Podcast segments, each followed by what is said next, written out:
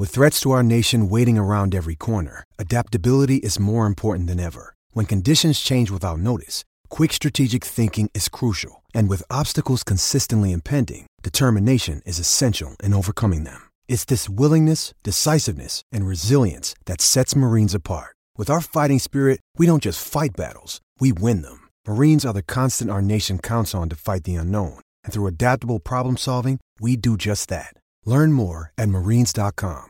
All right, hmm. moving along, Rooch. Bit of news coming out of the AFL regarding the soft cap. Yeah, every assistant coach will be delighted because they fell behind during the COVID cuts. So now the soft cap is being amended. There'll be an increase of 250,000 to the soft cap next Yep. year. That's the amount of money every club can spend in their football budget before they hit with a luxury tax. That will reach 7.275 million next year per club. Now the interesting bit about this is the senior coach, 20% of his salary won't count to the soft cap. Oh, So senior coaches, so you can imagine the senior coach now, whatever they save there on the soft cap should now be going to the assistant coaches who've been doing a lot more work for a lot less money. Mm. We, we had that discussion with Chad Cornes, so I think we understand where that's all at. So there you are. There is a, a few adjustments to the salary, sorry, the soft cap, as there has been to the salary cap next year because of the new CBA. So I would expect now there'll be more money for assistant coaches, and we're seeing more and more assistant coaches being appointed at the moment. we certainly are. This is good news for former Adelaide Crow Richard Douglas, who is uh, heading up north. Yeah, he'll be a development coach at Gold Coast, where the panel around Damien Hardwick's now including Shaun Grigg. No surprise there, is there? Nope. And Nick Malceski's going there as well. He was there He's returning. Yeah.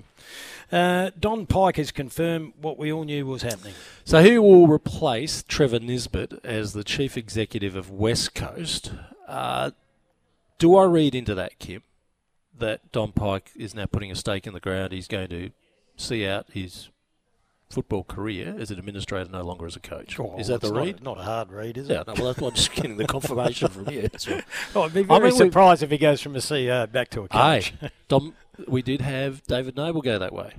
Went down that path, came back as a coach. a little bit different. Though. Yeah, I know. Yeah, but I would think different. that's it. That's where Don Pyke's going to now do a lot of work at West Coast because um, they're not the football club they should be, Kym. Uh, No, but No. they will come back. We know Yeah. these things are cyclical. No Yeah. one stays up there forever. What about an ex-GWS forward? What's he up to? Daniel Lloyd is joining uh, Brisbane with their emerging new panel. I feel sad for Mark Stone no longer being there. The Mm-hmm. Yeah. interesting name that he'll be working along, alongside is Scott Oh. Borlase. Uh, just completely dropped out. Uh, I've lo- oh, something's going on here, Rich. I lost you completely there. No, no, we're still going, right, Kym. we're right. You must have hit something. there, No, you? no, it just happened. So Scott Borlase is part of that panel too, who we know very well here in Adelaide. So Brisbane's putting together a new coaching panel. Gold Coast is getting a new coaching panel around Damien Hardwick, and we're still waiting to see what happens at Port Adelaide and Adelaide with the Mm. two vacancies there. I love it, Rooch. All right, we're going to take a break. When we come back, we're going to talk about Glenn Maxwell. What was he doing? Was he misbehaving? Andrew McDonald, the Australian coach, will have. What's wrong? Well, I like the way you said that. Well, immediately, if you think if you fall off the back of a golf buggy, Yes. there's a little bit of skullduggery happening. Ah, well, yes. All righty.